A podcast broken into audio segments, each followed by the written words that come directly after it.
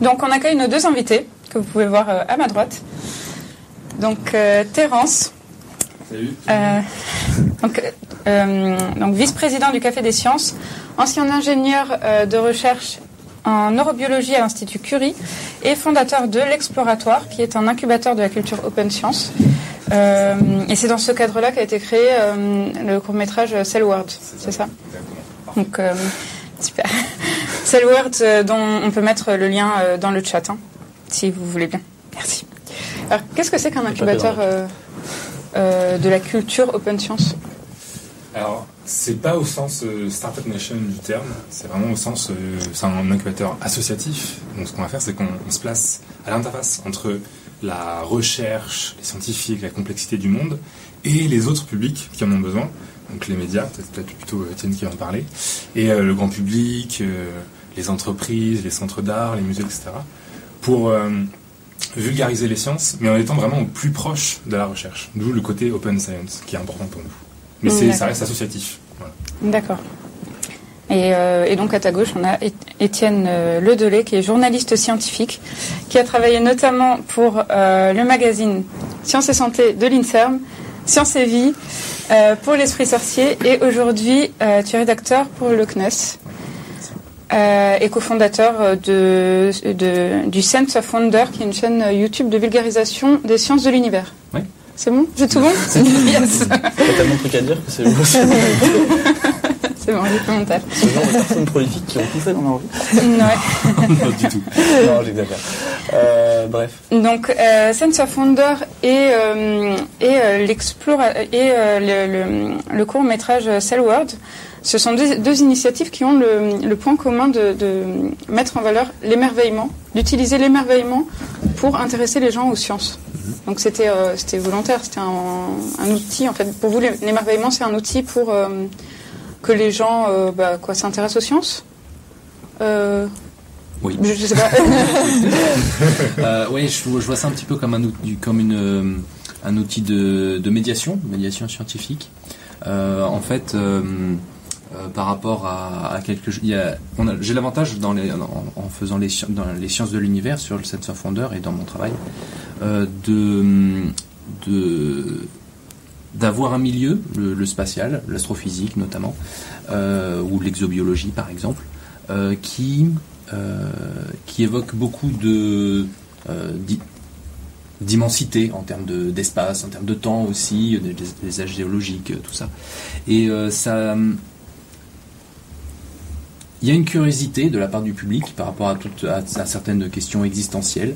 Euh, et, euh, et, en tant que scientifique, on essaie justement bah, d'y répondre, d'apporter euh, des éléments de réponse avec, avec oui, notamment, notamment la science-fiction, je trouve, parce que le sense of wonder, justement, vient d'une expression de science-fiction qui signifie le sentiment d'émerveillement.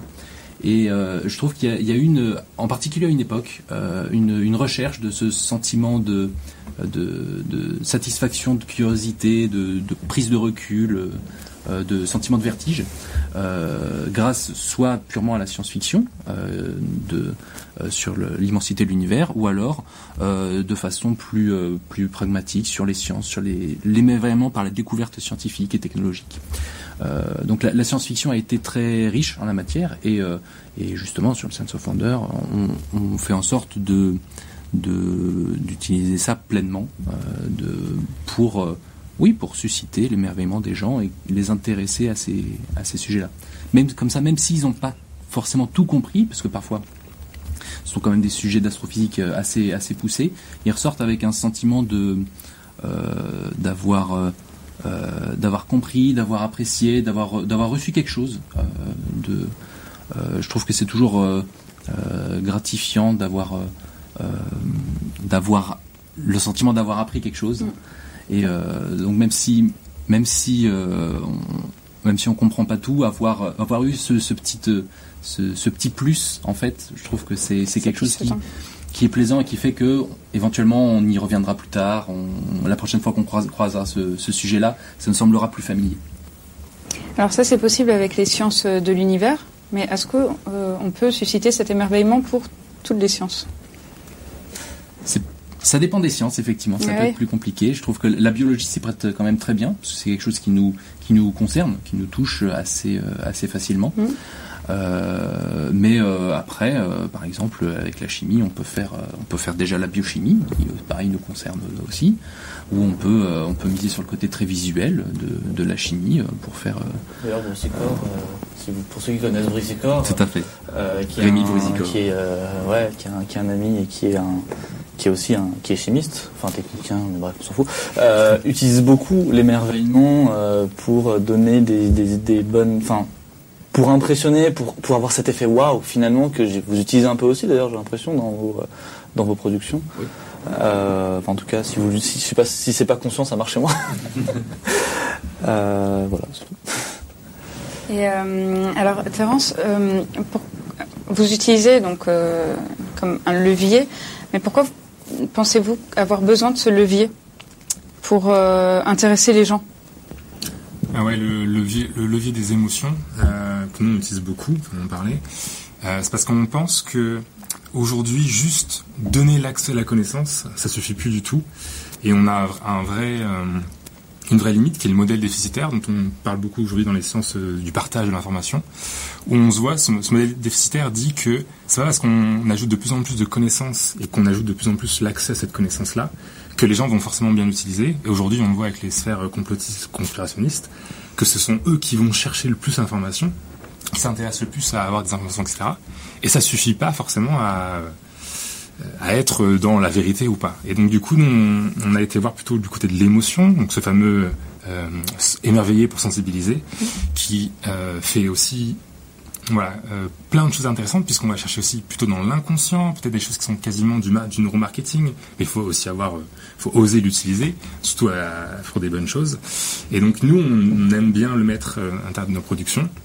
Comme ça, on pense que euh, le fruit de la recherche, on peut le valoriser d'une autre manière, de montrer que les images que nous on montre, euh, par exemple dans le documentaire, Cell Words, vont être, euh, elles peuvent s'allier, voilà, quand on parle d'émotion, c'est qu'elles vont s'allier à une narration qui va être plus philosophique, peut-être plus introspective, à une musique qui va porter tout ça, etc.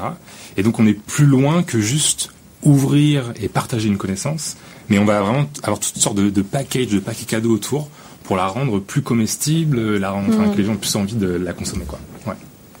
Euh, Alors, euh, t'as- je peux tu Bien fais- sûr. Ok. Vas-y. Alors, tu as dit quelque chose d'intéressant, euh, c'est que maintenant on a accès à l'information. Donc, Internet a cassé le monopole de la connaissance. Avant, le- la transmission de la con- connaissance était descendante. Maintenant, elle est horizontale. Est-ce que euh, vous pensez que c'est positif? Je sais pas qui veut. Oui. Ah oui, On se fait une balle euh, l'un après l'autre. euh. On va faire. Ouais, très bien. Euh, oui, tout à fait. Je trouve que en, justement, euh, par exemple, j'aime beaucoup Wikipédia. Je sais que euh, elle est, elle est régulièrement critiquée pour son côté participatif, mais euh, oui, oui, euh, par exemple, j'aime beaucoup cette en- encyclopédie parce que euh, même si euh, à un temps T, on peut, euh, on peut trouver des, des erreurs. Justement, elle se corrige assez assez vite. Il y a une communauté qui est des, des communautés d'ailleurs qui sont très actives, euh, qui font que euh, le- l'encyclopédie est, euh, euh, est mise à jour en permanence, corrigée, ajoutée, et qui en, cela elle est même parfois plus fiable que ce que un, article d'encyclopédie que vous prendriez, que vous liriez d'il y a peut-être je sais pas euh, 40 ans ou quelque chose comme ça. Les savoirs ont évolué et Wikipédia rend compte de ça et sont, d'ailleurs toutes les, toutes les modifications sont, sont vérifiables.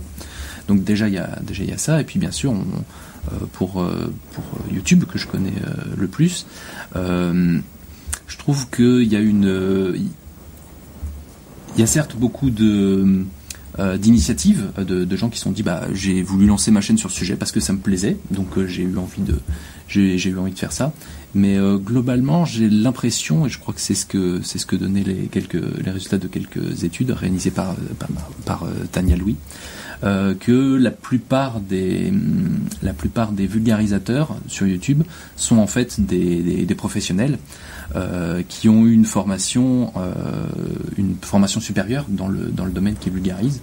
Je crois que c'est de l'ordre de je crois un peu plus de 50%, 50 à 75% euh, des gens qui, ont une formation dans, dans la matière qui décident de vulgariser. Euh, donc c'est c'est peut-être une démarche un petit peu un peu différente. Là, on est plus davantage sur un public, sur un sur un, modèle où une personne est experte dans le domaine qu'elle vulgarise, ou au moins euh, a une formation initiale. Euh, donc, euh, je trouve que euh, euh, c'est en tout cas en termes d'accessibilité, YouTube a, a donné euh, à la vulgarisation scientifique une, une plateforme absolument, euh, absolument remarquable. On a des chaînes qui ont euh, euh, des dizaines, des milliers, parfois des millions d'abonnés euh, en vulgarisation scientifique, hein, à proprement parler. Et, et ça, je trouve ça, je trouve ça fantastique parce que si, même si YouTube a, est régulièrement critiqué par les vidéastes pour un certain nombre de, pour un certain nombre de choses, euh, si on avait voulu faire une, une plateforme vidéo entièrement dédiée à la vulgarisation scientifique, on n'aurait pas pu. On n'aurait pas, on aurait eu beaucoup plus de mal à trouver notre public, alors que sur une plateforme où il y a en fait, euh, il y a en fait de tout, euh, là on a vraiment réussi à se, à se, à se trouver une place. Et, euh, c'est là où je trouve que on a, il y a une, une véritable communauté en fait qui s'est qui s'est créée tant par au niveau des créateurs qu'au niveau des consommateurs de vulgarisation scientifique.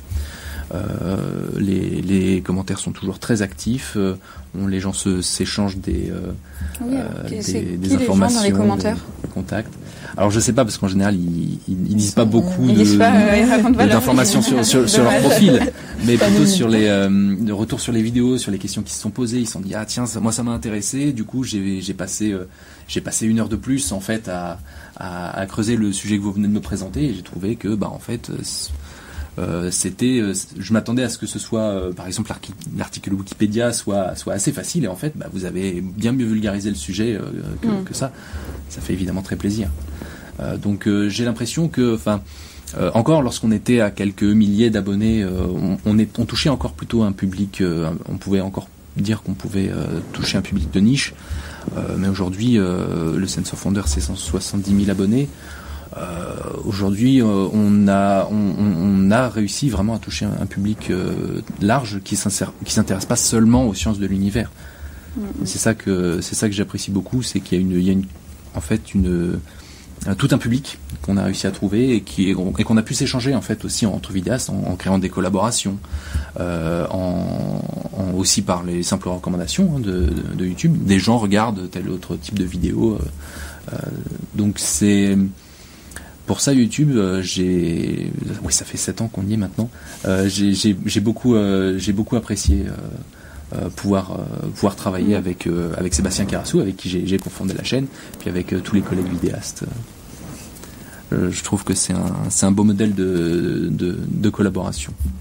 Euh, Terence, tu es d'accord pour euh, dire que euh, finalement les gens sont intéressés par la science? Non. La preuve, la Non, preuve, évidemment. YouTube. On fait ça pour partir pour un Non, non. Ah ouais. Non, pour nous, ça pose la question euh, en fait de l'incarnation euh, du spectateur, enfin de la personne à qui on, on s'in- on- on s- on s'adresse directement. Quand je parle d'incarnation, c'est euh, à quel point la personne va réussir à se projeter dans le contenu qu'elle regarde, dans les personnes qu'elle regarde.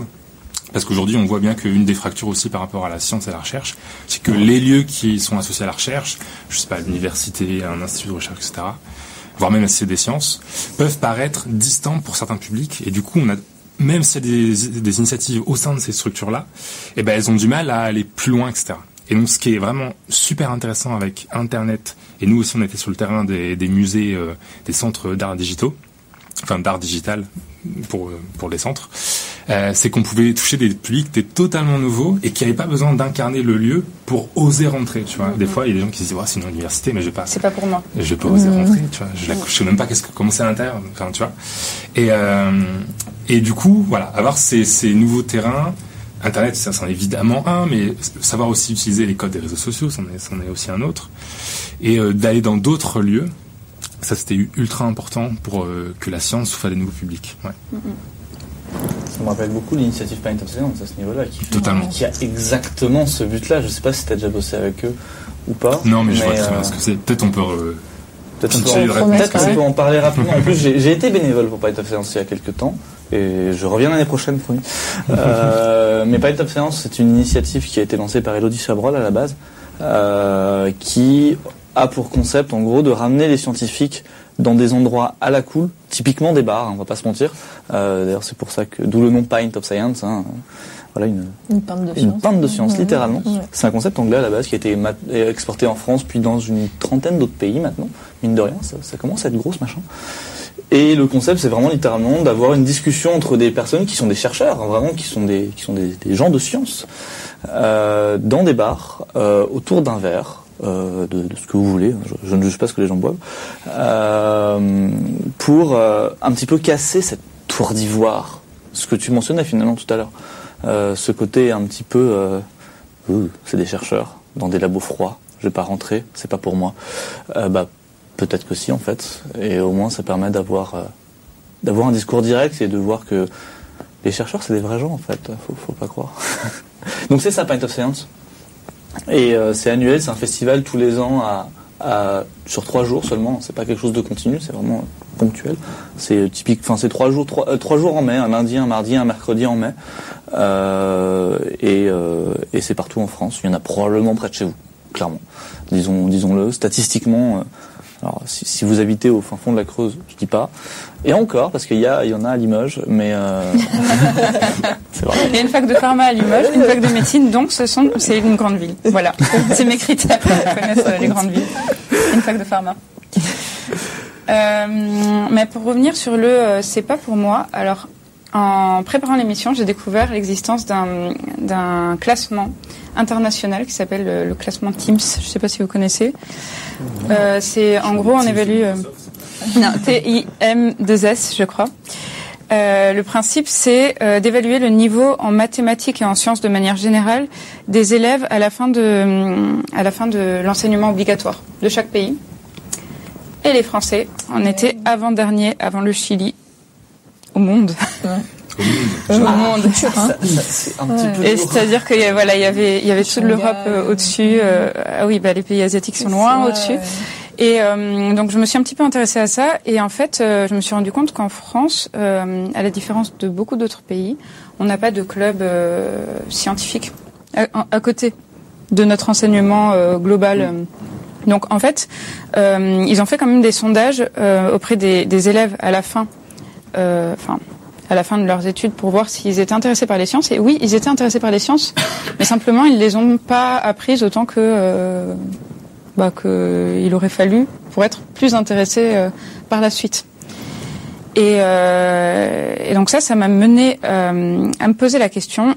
bah, finalement, euh, est-ce que est-ce que euh, le fait d'avoir été sensibilisé aux sciences quand on était jeune, euh, c'est un impondérable en fait pour être euh, intéressé par la suite, à votre avis? Euh, je pense que c'est comme tout. Euh, oui, globalement, on est plus, on est plus sensible et plus réceptif quand on est jeune, à tout. Mais est-ce que c'est trop tard quand on est euh, Quand on est Quand on adulte, est euh, grand. non, surtout pas, jamais. Non, c'est jamais trop tard. voilà voilà, il est jamais trop tard. Euh, et justement, ce que- c'est ce que j'aimais bien avec euh, faire avec le Sense of Wonder, c'est que euh, je m'adresse pas uniquement à un public, euh, un public, euh, un public jeune. Euh, on- en fait, on, on part des bases de la vulgarisation ou de, ou de ce que les gens connaissent en science-fiction, de ce qui, est dans- qui fait plutôt, plutôt partie de la culture générale. Euh, par exemple, en gros, euh, si vous avez, si vous avez un, un niveau de science de niveau seconde, il n'y a pas de, pas de problème, normalement vous, vous comprendrez tout. Mais à partir du- mais je fais en sorte que toujours dans les épisodes, il y ait un apport de, de, de connaissances de, de niveau universitaire.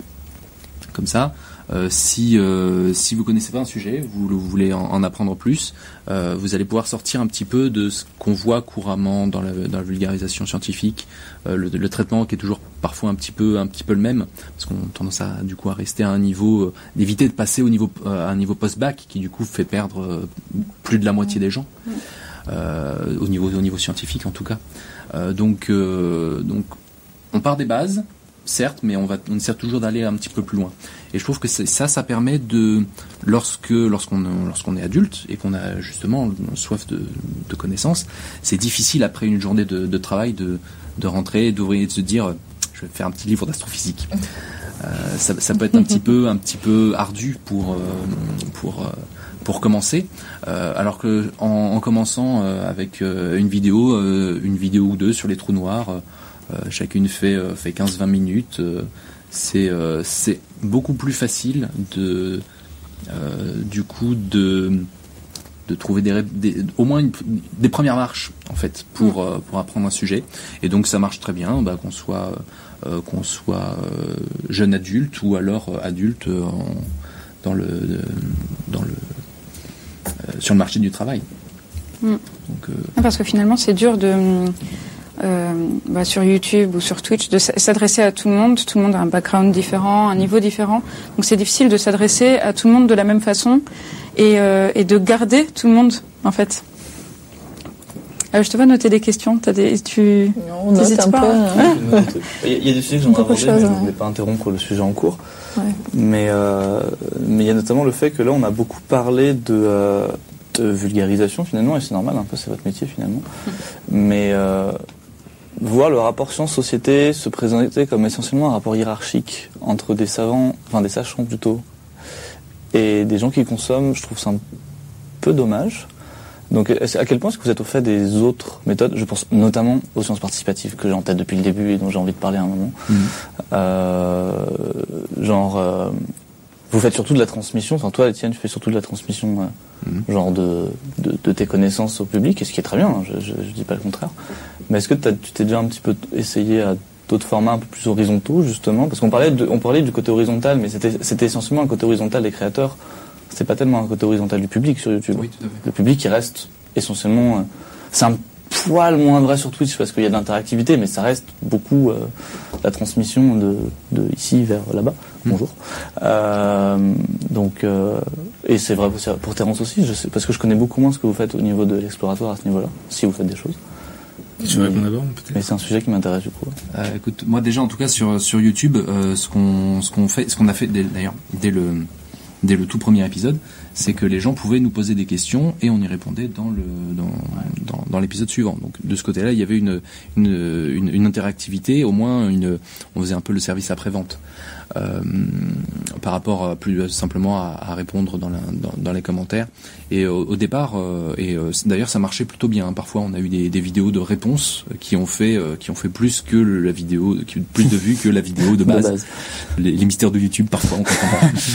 Euh, mais euh, voilà, donc dé- déjà on, on a fait on a fait ça dès le début. Mhm. Euh, et après, non, au niveau, j'avoue, au niveau de sciences participatives, je me suis encore jamais essayé, euh, mais j'avais eu l'idée euh, il y a, quelques, oh, années déjà, peut-être euh, bien 5-7 ans, qu'on fasse des vidéos en qu'on fasse des soirées. C'est peut-être Sébastien qui l'avait proposé, je ne sais plus, mais de d'identification de, de galaxies. Euh, parce qu'il y a des, il y a, il y a, une- il y a un site qui permet de, de faire ça à partir d'images de, de véritables images de télescope, euh, qui, et on propose au public de les classer en fonction des formes, euh, de façon pour, pour, pour les fois où, les, où, où ces formes et ces couleurs sont un petit peu ambiguës pour un petit peu trop ambiguës pour l'intelligence artificielle. Donc Donc en gros, c'est- on fait participer le public Ouais. à cette identification-là, et après les chercheurs font derrière une, une revérification, bien sûr, hein, mais euh, c'est une, une façon en fait de faire euh, euh, participer directement le public à la, à la production de connaissances.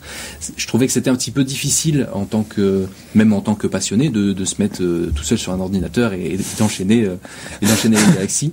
Euh, mais je me suis dit que justement, si on, si on faisait en ligne sur le Sense of Wonder, ça, ça pourrait, ça pourrait donner quelque chose d'un petit peu, d'un petit peu, d'un peu plus sympathique. Ouais, avec tout le monde qui le fait ensemble, en collaboration. Voilà. je sais que par exemple ça se fait aujourd'hui sur, sur, sur Wikipédia, euh, Mhm. ce qui est une très bonne initiative. Mais euh, voilà, j'avoue que j'avais pensé à ça sur le Sense of Wonder. Ok. Intéressant. Oui, je peux enchaîner. Euh, alors on pourra parler de recherche participative, mais moi je pensais à un autre, une autre, euh, une autre partie qui est encore, qui moi, me- enfin, qui nous explorateurs nous intéresse encore plus.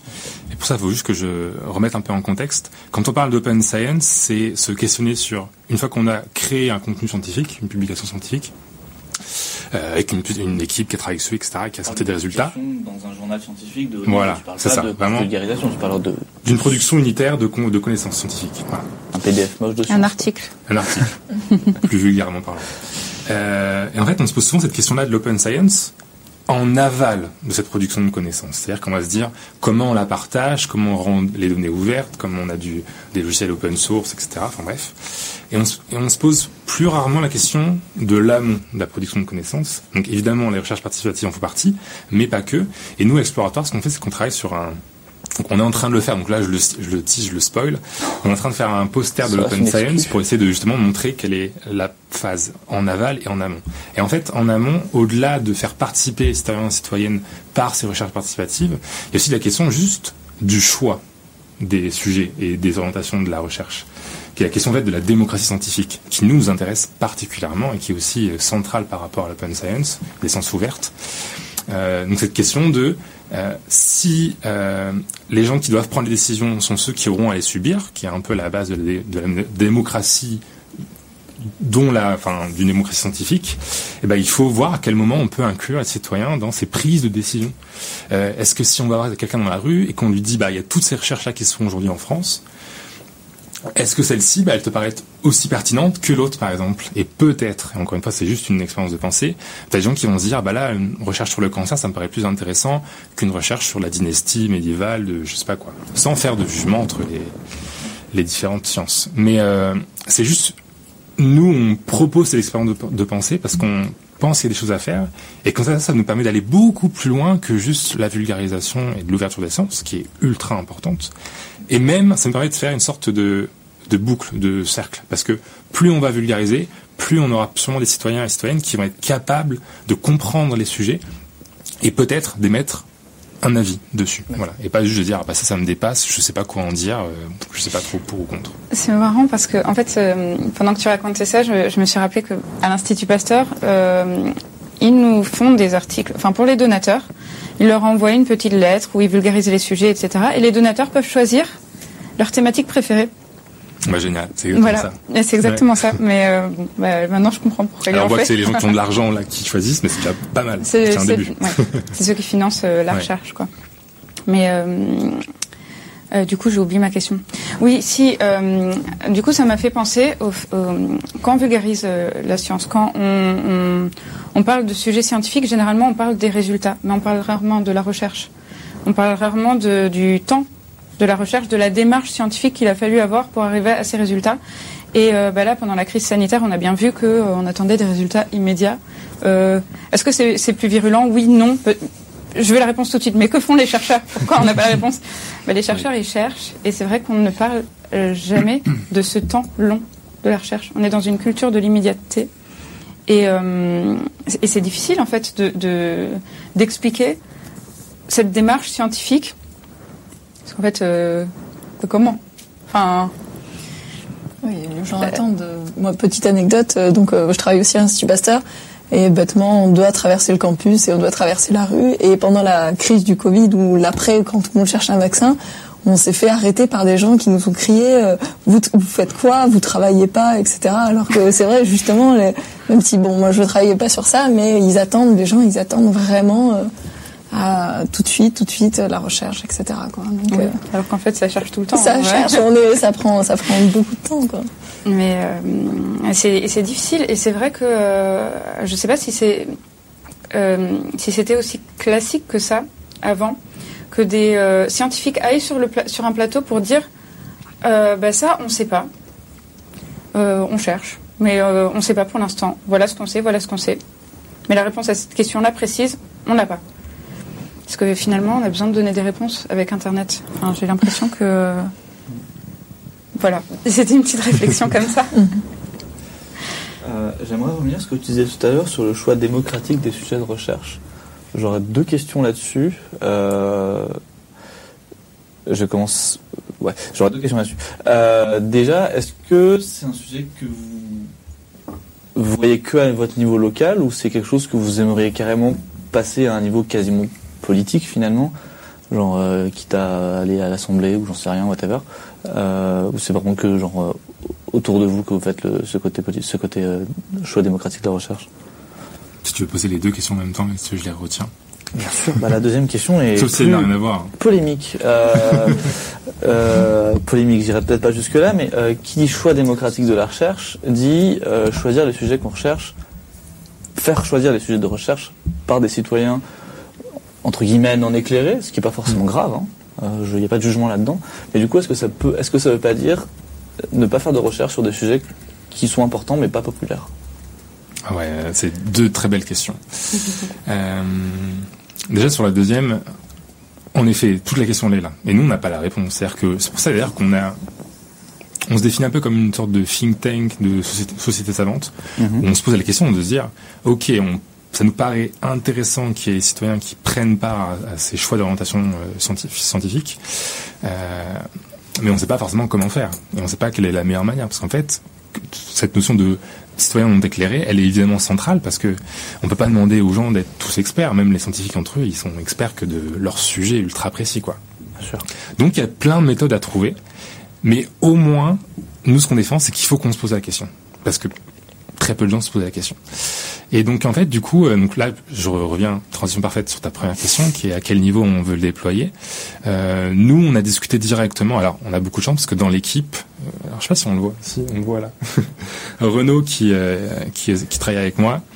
Euh, incroyable les, les petits détails que vous avez fait derrière, c'est magnifique. Euh, est passé par le ministère de la de l'enseignement supérieur de la recherche et de l'innovation, euh, parce qu'il a été à la coordination de la fête de la science, et on a pu du coup directement travailler avec euh, Nicolas Ngo, qui est le directeur du département sciences société. Pour le sujet de ce soir, c'est parfait. Euh, parce qu'on avait besoin de ça. On avait besoin de directement euh, pouvoir présenter ces idées-là à des gens qui, pour qui c'est le métier au jour, au jour le jour, un métier politique, et vraiment la chose politique, mais au sens noble du terme. hein. le fait de, on est ensemble, on passe du jeu au nous, la chose Ouais. publique, etc. Euh, qui nous nous paraît ultra importante, et de savoir que au ministère ils réfléchissent aussi à ça. Il y a un département Open Science qui est totalement dédié à ça c'est important, mais du coup on, on voit bien et on n'a pas du coup de, de honte à le dire, mais c'est un peu dommage parce que eux s'arrêtent et on leur a dit à cet aspect vraiment aval de la recherche. Une fois que la recherche est faite, on va la partager, on va partager les données, les logiciels, etc. Mais en amont, à part les recherches participatives encore une fois, ça s'arrête à là. Et il y a un peu ce côté culturel, c'est on se dit ouais c'est bien, mais en fait on se pose même pas la question de est-ce qu'il y a d'autres choses à faire qui pourraient être ultra intéressantes dont le, ch- le choix des orientations. Je reviens encore. Mais quelle question épineuse, quoi. Ouais, c'est pas facile. Clairement, et d'ailleurs, ça, ça, ça, ça fait, ça fait discuter parce que bah, la question, euh, la question démocratique, euh, elle est sympa, mais en même temps, sujet important à éviter, mais important pour qui, euh, qui Mm. défi- c'est- Ouais, c'est- C'est Qu'est-ce qui est important selon les gens? Est-ce que finalement les sujets, les sujets qui préoccupent les gens, c'est pas les sujets importants mine de rien? Euh, Enfin après, je, je sais pas ce qu'on dit dans le chat, mais c'est les Bah, premières c'est réflexions exactement qui la, me- la question qui est écrite mot pour mot dans le chat. de Haslor, voilà. Et bah, Aslor, nous sommes connectés. je crois. Donc, euh, qui définit l'importance euh, Est-ce qu'on pourrait pas dire que ce qui est important est ce qui préoccupe les gens? Typiquement la santé. C'est pas- après, c'est pas un hasard si, euh, enfin, les financements, on le voit au niveau des financements. hein. Euh, typiquement euh, en, microbiologie, vu que c'est mon domaine, euh, bah, des bactéries qui sont pas pathogènes, elles, elles auront jamais de fin- financement. Et pareil, bah, désolé, mais le coronavirus, avant de trouver un coronavirus bah, dangereux, eh ben, les équipes qui bossaient sur le coronavirus, elles n'avaient pas beaucoup de financement non plus.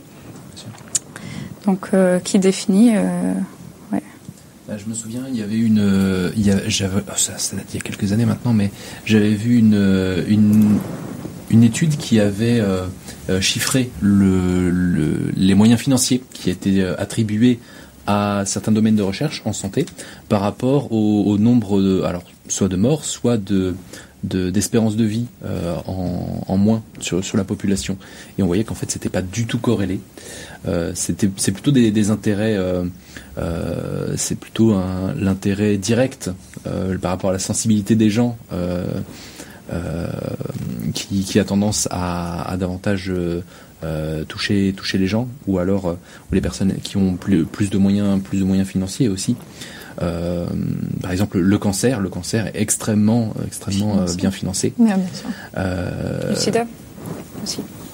sûrement aussi ouais. Ouais. Bah, tous les le site d'action et toutes les initiatives comme ça. Alors que il y a, y a beaucoup, il y a aussi beaucoup d'autres maladies qui sont plus, qui sont moins courantes, mais qui représentent aussi euh, des, euh, un, un- qui représentent aussi un important, euh, euh, Un un risque. important euh, risque sanitaire en termes de- Mm, mm. de- au niveau de la population. Et ça, c'est est-ce qu'on est-ce qu'on doit vraiment faire en sorte que ça que ça y colle ou pas? C'est on retrouve de toute façon cette même cette même euh, problématique dans la protection des, des espèces. hein. Euh, de façon générale, euh, on a tendance à, à, à- à faire les espèces à protéger les espèces mignonnes exactement qui font qui vont faire le plus de euh, qui vont faire le plus de le plus attirer l'attention du public en fait Mm. et donc potentiellement les financements euh, et, on appelle ça d'ailleurs les espèces parapluies c'est-à-dire que c'est elles qui protègent voilà et après Ah. ça, ça, ça goûte autour voilà Euh, donc euh, c'est un peu c'est un petit peu ça que que je vois sur euh, bah, sur la recherche c'est, euh, médicale c'est la même problématique euh, que euh, l'appliquer contre le fondamental. Parce que finalement, l'appliquer, on, on comprend à quoi il sert, mais le fondamental, euh, potentiellement, il aura une utilité, mais on ne sait pas encore laquelle. Bon, bah, on a envie de financer l'appliquer. Pas le fondamental. Malheureusement oui fait euh, amène à l'appliquer. Bah Euh, oui, mais c'est il amène c'est- toujours à l'appliquer. C'est c'est juste qu'on ne le sait pas dès le début. Oui, c'est ça, c'est c'est voir plus loin. anticiper Faut l'écrire dans le financement. Par exemple, si le fondamental c'est de l'astro, l'astrophysique, Ah oui, pardon. ça- C'est vrai qu'il y a des disciplines un petit peu. euh, Il y a du fondamental plus joli, malheureusement. Et d'ailleurs, ça me permet de rebondir sur un élément que je voulais mentionner, enfin, euh, pour un peu élargir, parce que là, on parle de, de priorisation au sein d'une discipline, mais même, je parler de priorisation des disciplines, parce que, euh, bon, euh, l'intérêt du public pour, euh, effectivement, l'astro, euh, pour la bio, ou pour ce genre de trucs, ça marche bien. Quand on commence à parler de sciences sociales, ou d'histoire, ou, euh, enfin, limite d'histoire, ça peut, c'est peut-être un peu mieux, mais alors des sciences, des sciences sociales, C'est moins concret, donc euh, tout de suite, euh, les gens, ils, Ouais. ils ont du mal à... Comment, comment, comment on avance la recherche en sciences sociales avec un modèle 100%, 100% démocratique en fait? Je suis tout à fait d'accord. Euh, D'ailleurs c'est un sujet dont on n'a pas du tout parlé jusqu'à présent, alors qu'on a parlé de plein d'exemples, il y en avait je crois aucun en sciences sociales. Alors peut-être parce que juste c'est pas ce que vous touchez, c'est pas grave, hein, chacun sa spécialité, tout le, monde, tout le monde n'est pas obligé d'en faire, mais je trouvais ça un peu... Voilà, c'est souvent le grand absent finalement. Euh, grand absent ou grand présent en fait parce que finalement le euh, le, le sentiment de les sciences c'est pas pour moi je pense qu'on a beaucoup moins avec les sciences sociales parce que les gens comprennent euh, c'est leur vie en fait dont on parle c'est ils peuvent interpréter Faut-il comprendre que c'est effectivement ça les sciences sociales et pas euh, des gens qui font des, euh, des facs sans déboucher pour euh, reprendre les, les- les clichés habituels que j'aime pas, hein, mais, donc je, je les encourage pas. mais- bah, pff, je pense que ce qui est important c'est pas ce que c'est mais ce que ce que les gens pensent que c'est au final. Ouais, bah, donc euh, bah, Je pense que les sciences sociales sont, sont, sont très présentes partout, mais que c'est, mais qu'on ne donne peut-être pas assez la parole effectivement aux chercheurs en sciences sociales. Prochain épisode de, de Cordy, Ouais, c'est euh, quelque chose que j'aimerais on pourrait faire. développer ça en soi. quelque chose que j'aimerais beaucoup faire comme épisode Ah, un Ça jour. peut être un... Mais euh, De manière générale, je me demandais si euh, les scientifiques, enfin, question pour tout le monde, hein, si, euh, les scientifiques, euh, non mais tu connais des scientifiques, euh, veulent aller au contact du grand public. Parce qu'il y a une volonté de la part du scientifique d'aller euh, discuter avec euh, des gens qui connaissent pas euh, leur domaine. Bah, déjà, il est même pas formé à ça. Non, il n'est pas formé à C'est ça. c'est un, des grands- un des grands soucis, c'est-à-dire que moi je passais par une, un, un, un truc assez classique, euh, prépa, licence, master, et à aucun moment j'ai eu des cours de communication, par exemple, ni de médiation, de vulgarisation, de, de démocratisation, etc. Alors que pourtant j'ai eu des cours de start-up et tout. Enfin, donc euh, on ne nous apprend pas tout ça déjà, et donc du coup, voilà, il y a déjà un, un problème, un décalage culturel parce qu'on on forme des personnes qui sont à la, à la recherche, à la science, qui sont pas formées à la partager. Donc c'est déjà un peu problématique par rapport à ça. Euh, après, ce qui est quand même intéressant, c'est que quand chez les stagiaires, chez les doctorants, doctorantes, il y a quand même cette motivation. On, on sait qu'il on sent qu'il y a une- cette génération assez jeune, etc., qui est ultra ouverte au, au réseau et, euh, et qui aime bien un peu aussi le côté associatif, qui fonctionne quand même assez pas, mal- pas vraiment bien en ce moment, euh, et qui est prête à faire à faire ses, euh, cet effort de faire des choses à côté, etc. Et on a même vu très récemment le ma thèse en 180 ma thèse en 180 secondes, pardon, qui a fait beaucoup parler d'elle encore une fois et qui attire beaucoup de plus en plus de gens, même si le modèle est encore euh, peut-être à repenser. Euh, donc on, voilà, il, faut trouver des, choses qui attirent ces personnes-là à faire des choses à côté parce que euh, faire un doctorat ou même juste être dans la recherche, ça prend beaucoup de temps, même beaucoup de charge mentale, etc. Et, tant qu'on n'a pas le, le temps ou l'argent dans les financements, bah on peut pas le faire parce que du coup il y a, y a juste pas la place, on n'est pas formé, etc. C'est compliqué quoi. Et donc du coup aujourd'hui il faut repenser euh, aussi bien les structures, les équipes, les institutions. Et c'est nous aussi ce qu'on fait avec l'explorateur. Là je- j'en passe pour euh, me replacer dans la conversation. C'est que par exemple on va voir l'institut Curie, l'institut Pasteur aussi, et on leur dit bah écoutez. Euh, quels sont vos besoins, qu'est-ce que vous avez envie de faire, mais que vous avez ni l'argent ou ni le temps de faire, et nous on essaie de se positionner à cet endroit-là pour récupérer vos images par exemple et les mettre dans des centres d'art sur internet et sur YouTube. Et eux ils sont en mode ah mais c'est génial, ok cool, bah faites-le, faites-le parce que comme ça nous on n'a plus besoin de le faire, juste on vous supporte, on vous dit oui, on signe les contrats. Vulgarisation euh, service un peu. Voilà exactement ouais. Euh, on se positionne aussi comme cette interface là, donc ce qui est important pour nous. Vous faites ça pour tous les types de sciences ou que les domaines que vous connaissez un petit peu Très bonne question. Euh, la question des sciences sociales. Euh, nous Ah oui, elles sont évidemment laisse en tête. Évidemment, nous, on est proche de nos, de nos thématiques de base, mais les sciences sociales, elles sont ultra euh, importantes parce qu'en fait, euh, c'est un peu comme ce que tu disais, c'est-à-dire que nous, on les positionne partout, mais peut-être sans trop le dire. C'est-à-dire que, notamment pour Cell Words, euh, où on a l'impression qu'on parle que de biologie, de microscopie, etc., bah, en fait, il y a une étude qui est celle de Dan Kahn, qui est, euh, euh, je crois que c'est Science Curiosity euh, et Science Politics, où il étudie quelle est la différence entre juste l'intelligence pure et nos motivations, et etc., versus la curiosité scientifique, et à quel point notre intelligence, nos orientations politiques peuvent influencer des choses, alors que la curiosité a tendance, elle, à nous ouvrir plus. Et on la positionne comme étant la première phrase de notre livret pédagogique de Salwards, parce qu'on se dit, regardez, on voit bien que juste donner des chiffres et des informations à des gens, ça marche pas trop bien, alors que juste les rendre curieux, on balaye beaucoup de choses, et notamment sur la reconnaissance, enfin, euh, l'égalité des chances, etc. Quoi. Donc en fait, ces sociales-là, elles sont présentes partout, peut-être qu'on ne le met pas assez en avant, ou en tout cas on ne dit pas. Nous on ne dit pas, regardez, les sciences sociales nous aident pour Cell Words. Donc ça pose cette question-là. Mais c'est sûr que quand on est vulgarisateur ou journaliste, euh, on est obligé, parce que c'est le métier qui veut ça, de sortir de nos sphères d'expertise. Et donc du coup, on est obligé euh, d'aller voir des nouveaux sujets, de les comprendre, etc. Et, euh, et c'est encore plus compliqué que juste être dans son domaine où on se sent bien, mais du coup, on sort pas forcément de, ses connaissances. Mais il faut oser quand même, parce que ça en vaut, ça vaut, enfin le, jeu en vaut la chandelle. Et plus on mélange les sciences, plus on aura des choses intéressantes, je pense. Alors, Word, il y a une exposition? Oui, pardon, je l'ai peut-être pas dit, euh, mais euh, qui est à Toulouse, c'est ça à Bordeaux. Bordeaux. Pas très loin. C'est à la fois un Ouais, documentaire, bas. euh, c'est ça, pas de souci, un documentaire et une exposition. Donc on voit la petite image juste derrière. Je me décale pour la voir. Génial. Euh, c'est une. Si vous connaissez l'atelier des Lumières euh, à Paris, où on rentre dans la salle et on a la- euh, des œuvres, des peintures qui nous immergent, et ben il y a le même euh, concept à Bordeaux, euh, qui est le bassin des Lumières, qui est un ancien, une ancienne base sous-marine. Et euh, là-bas, c'est génial parce que le sol est, est miroir, réfléchissant. Et donc, quand on entre, l'immersion, elle est totale. Donc, on entre dans les images de microscopie. Et on est totalement dans ce monde nouveau qu'on n'a jamais exploré entre voilà nos neurones regardent des neurones. On aime beaucoup dire cette phrase-là. Et on est vraiment euh, de quelque chose de très introspectif, en tout cas une vraie mise en, en abîme.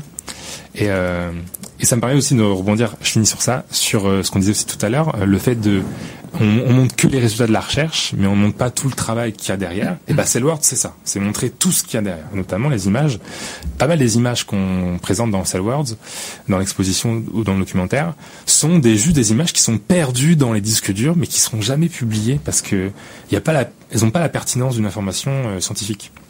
Et notamment quand les, les images sont publiées dans les articles, souvent elles ont du copyright et on peut moins bien facilement les utiliser. Alors que là, ces images, elles dorment et on dit, mais attends, mais attends, il faut les utiliser, quoi. Elles sont magnifiques, etc. Mettons-les quelque part. Donc c'est aussi ça, et c'est aussi du coup la culture des choses non publiées, non publiables, voilà, de tous les résultats qui ont mené à une, un, un, un résultat, une connaissance. Et ben derrière, il y a eu plein de choses, et c'est cool de les mettre aussi en valeur. Voilà. Est-ce qu'on aura la chance euh, d'avoir cette expo à Paris? Oh, j'adorerais. Ah ouais? J'adorerais. Pour l'instant, j'ai pas de scoop à vous donner. Ouais. on négocie. Petite on a des bons retours, mais pour l'instant, il faut attendre. Bah, euh, Mais si vous des voulez, peut-être on l'atelier aura- des Lumières. Ouais. C'est les lumières ou des grands. Enfin, j'imagine que peut-être pas dire, mais. euh, Ouais, s'il y a des choses que je peux dire, on est en, aujourd'hui, on essaie de mettre sur d'autres médias parce qu'on a fait l'exposition, on a fait le documentaire. On essaie, alors là, je spoil encore une fois, voilà, je donne des infos comme ça. On essaie d'aller euh, au cinéma et euh, sur l'événementiel. Et donc, du coup, ça serait à Paris, mais euh, on ne dit pas le lieu encore, etc. Mais Wow. c'est en construction. voilà. C'est top. Ouais, qui est intéressant. Euh, on arrive au bout. Alors, est-ce que vous avez encore des questions? Moi, j'ai une rapide question, si euh, si. possible. Bon, on a encore le temps, de toute façon, il est 40. Super, ça va.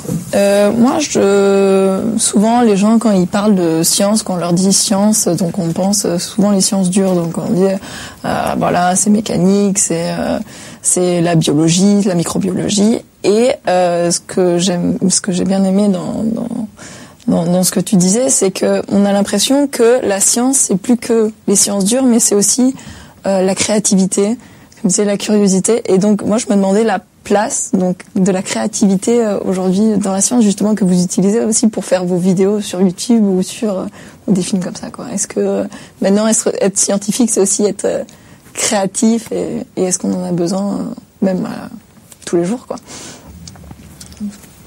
Alors moi, j'ai pas, j'ai pas eu la chance d'être chercheur. Je me suis, je me suis arrêté à la, à la licence, donc j'avoue que je pourrais pas vraiment répondre à, à cette question-là. Mais ce que j'ai, euh, voulu euh, euh, explorer, notamment sur le Sense of Wonder, à travers une série en particulier qui s'appelle Science-Fiction, c'est euh, le- l'interaction entre la science-fiction et les sciences. Vraiment des auteurs qui sont allés se documenter sur ce qui se faisait en science à leur époque pour créer leurs œuvres. Euh, et de la même fa- façon des, scientifiques qui décident de devenir, de auteurs ou de s'inspirer euh, pour leurs travaux de recherche d'œuvres de, vulgarisation scientifique, euh, d'œuvres de, science-fiction. Et euh, je trouve cette, oui, je, trouve, je trouve cette interaction en fait entre entre science et fiction très très fertile. Euh, faut, faut, faut surtout pas voir bien sûr ces, ces auteurs et ces scientifiques comme des euh, comme des euh, comme des prophètes qui euh, dont, dont, dont la prophétie se, se réalisait a posteriori. Non, au final, ce sont des, des, des gens qui se sont intéressés sur ce qui se faisait à leur époque, euh, qui l'ont interprété d'une certaine manière, de façon soit très inventive, euh, soit qu'ils l'ont mal comprise, donc ils en ont fait quelque chose d'assez différent. Euh, et, au final, ça peut, donner des choses assez inattendues. Euh, peut y avoir des, retombées très intéressantes au niveau au niveau au niveau artistique bien sûr, mais au niveau au niveau scientifique aussi. Et ça, c'est quelque chose que je découvre de plus en plus et je trouve ça assez fascinant. Ok, euh, j'avais une question. Désolé, il y avait une caméra qui avait une batterie. Euh, du coup, pour l'écran noir, c'est normal. Euh, J'ai éventuellement une autre question parce que tout à l'heure, tu mentionnais. On a le temps Oui, on a le temps. Euh, Terence, notamment, tu mentionnais tout à l'heure le fait que les chercheurs n'étaient pas force- formés. Pardon, j'ai spoilé ma question. Euh, pourtant, beaucoup sont forcés à faire de la vulgarisation parce que beaucoup, j'ai entendu parler de nombre d'institutions qui qui insistent un petit peu, beaucoup vers MT 180 d'ailleurs, euh, vers ma thèse en 180 secondes, pardon. Euh, c'est un peu paradoxal. Euh, donc, ils on leur demande de faire de la vulga, de toucher au grand public, etc., mais on les jette comme ça sans filet. euh, Pouf. Non, je- Enfin, moi, je trouve que c'est récent. euh, bah, le fait que ce soit accepté déjà de prendre du temps pour faire de la vulgarisation, c'est récent. hein. Oui, Et ça commence tout juste à être valorisé, donc euh, je connais peu de labos où ils te forcent. hein. D'accord. En tout cas, ils mauvais ont- retours, c'est possible. Ouais, bien sûr. C'est peut-être euh, sporadique, tu vois. D'accord. Ouais, mais il y a cette culture-là aussi en entreprise ou en, en- dans les institutions, c'est ce côté-là de ok un vulgarisateur, vulgarisatrice, euh, c'est juste un youtubeur dans sa caméra quoi. Mm. Et c'est pas des c'est pas des gens qu'on paye par exemple. Ça paraît Ouais. un peu bizarre, tu vois.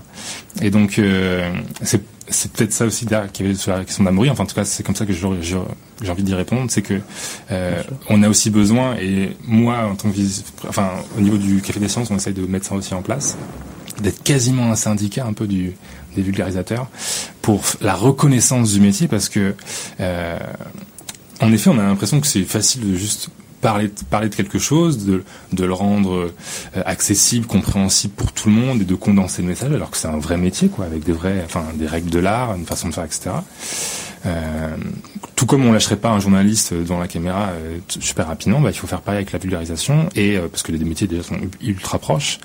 Et du coup bah, juste pousser des chercheurs à, à- à en parler, euh, bah, ils vont peut-être aller au casse-pipe parce que derrière ils vont pas être formés ou ils vont pas forcément, ils vont pas se poser la question du public qu'ils ont en face d'eux, donc peut-être qu'ils vont dire des mots parce qu'ils pensent qu'ils sont pertinents, mais en fait le public euh, derrière il va juste rien comprendre parce que les mots sont trop compliqués, mais juste parce qu'il n'aura pas eu le réflexe de se demander. Enfin voilà, il y a toute une toute une méthode à avoir.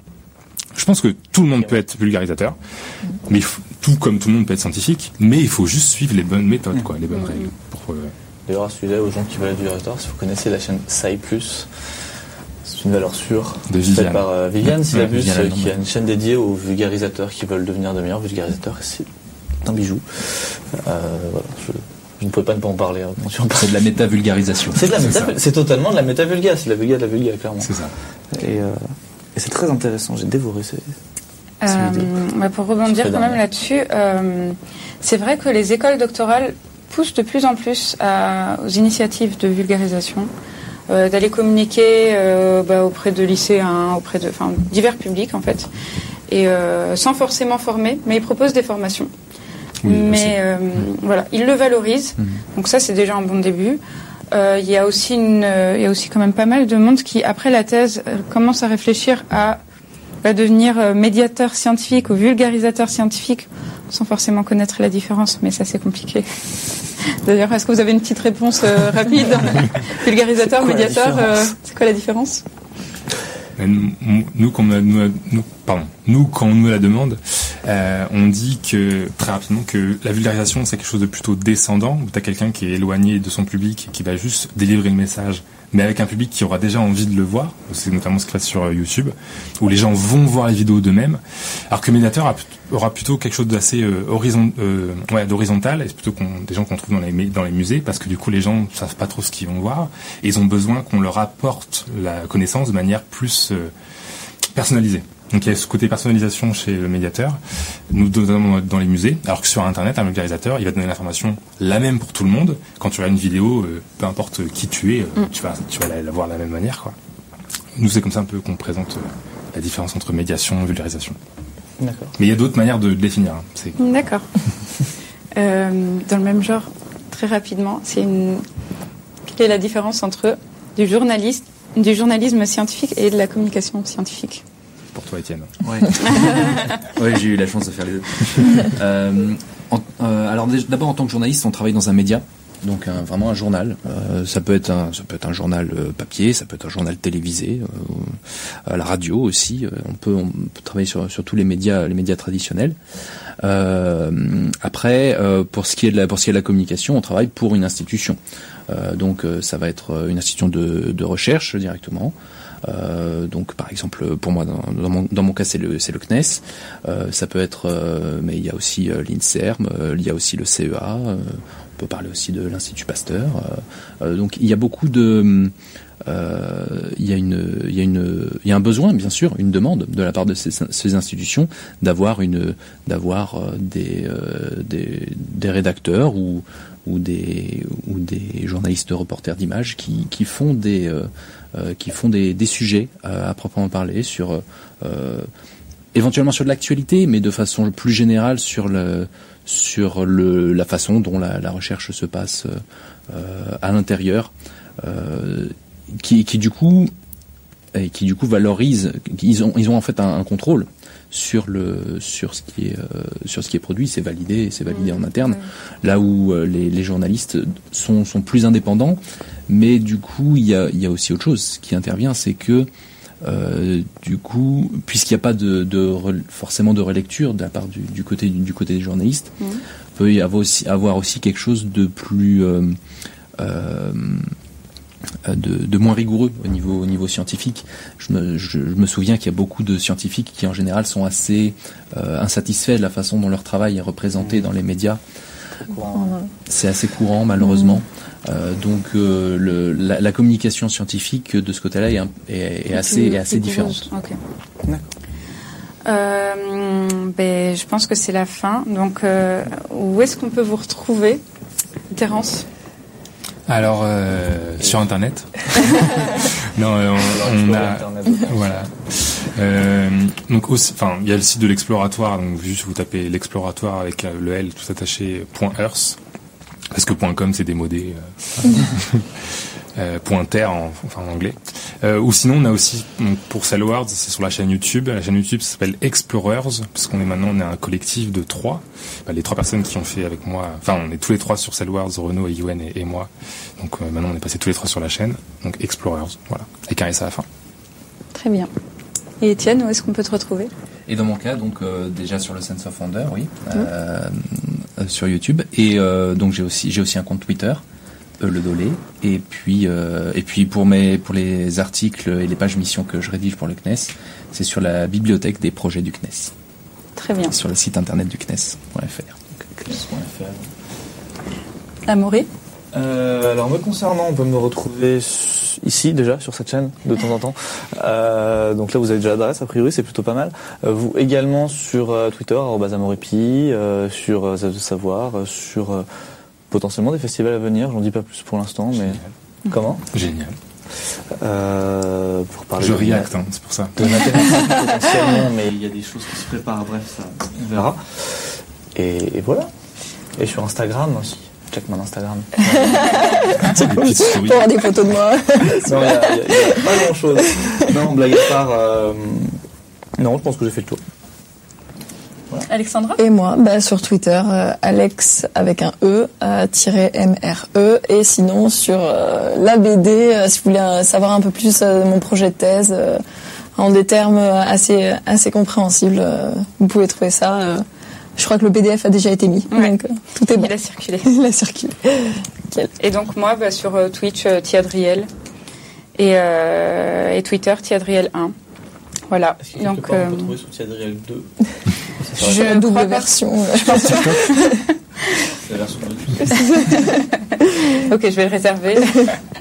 Donc, euh, on remercie euh, chaleureusement Sage Bleu en régie. Bravo la régie. Merci Bravo, la régie. Euh, que pour une première, euh, Ouais. c'est pro. hein. Euh, Sage Bleu qu'on retrouvera sur euh, ce plateau euh, la semaine prochaine avec Amaury, Normalement. normalement. Alors, il est possible que je passe en régie pour le meilleur et pour le pire. voilà. Donc, euh, on vous retrouve euh, la semaine prochaine, mardi, 19h, si tout se passe bien. Et puis, en attendant, bah, bonne